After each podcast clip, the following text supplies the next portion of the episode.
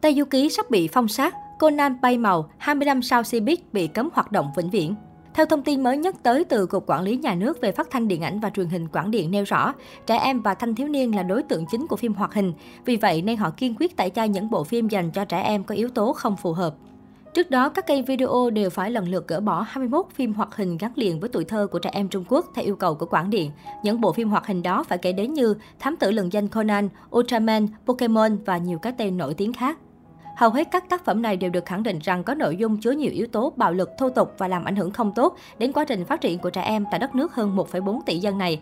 Quảng Điện cho biết 21 phim hoạt hình này có tổng cộng 1.465 vấn đề liên quan đến cách dùng từ, tình tiết, khung cảnh, động tác và chứa nhiều yếu tố gợi ý mang tính chỉ dẫn không phù hợp với giá trị cốt lõi.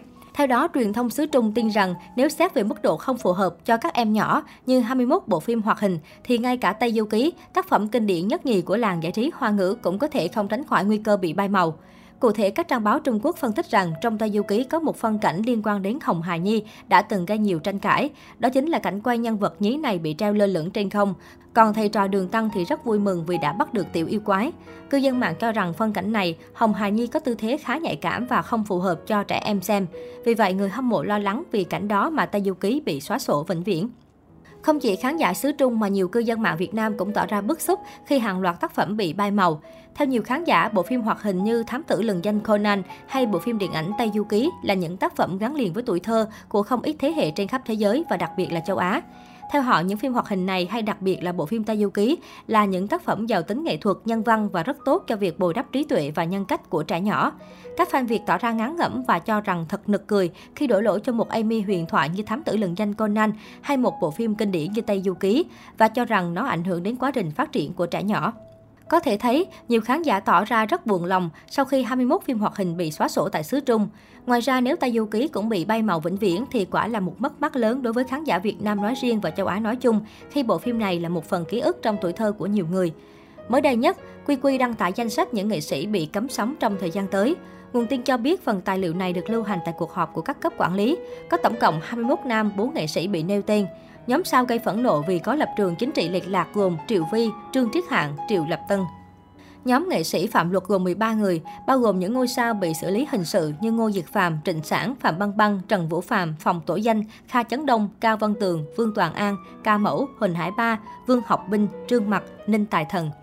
Số còn lại thuộc nhóm vi phạm chuẩn mực luân lý đạo đức như Trần Tường, Hoắc Tôn, Đồng Trác, Lý Tiểu Lộ, Trương Đăng Phong, La Chí Tường, Ngô Tú Ba, Văn Chương, Địch Thiên Lâm.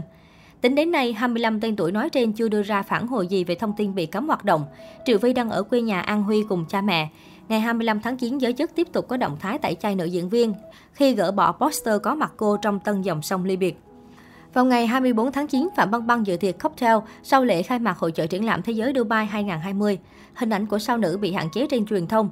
Sau hàng loạt chính sách siết chặt của giới quản lý, từ cuối tháng 8 đến nay, Phạm Gia chưa có bất kỳ hoạt động nào liên quan đến showbiz.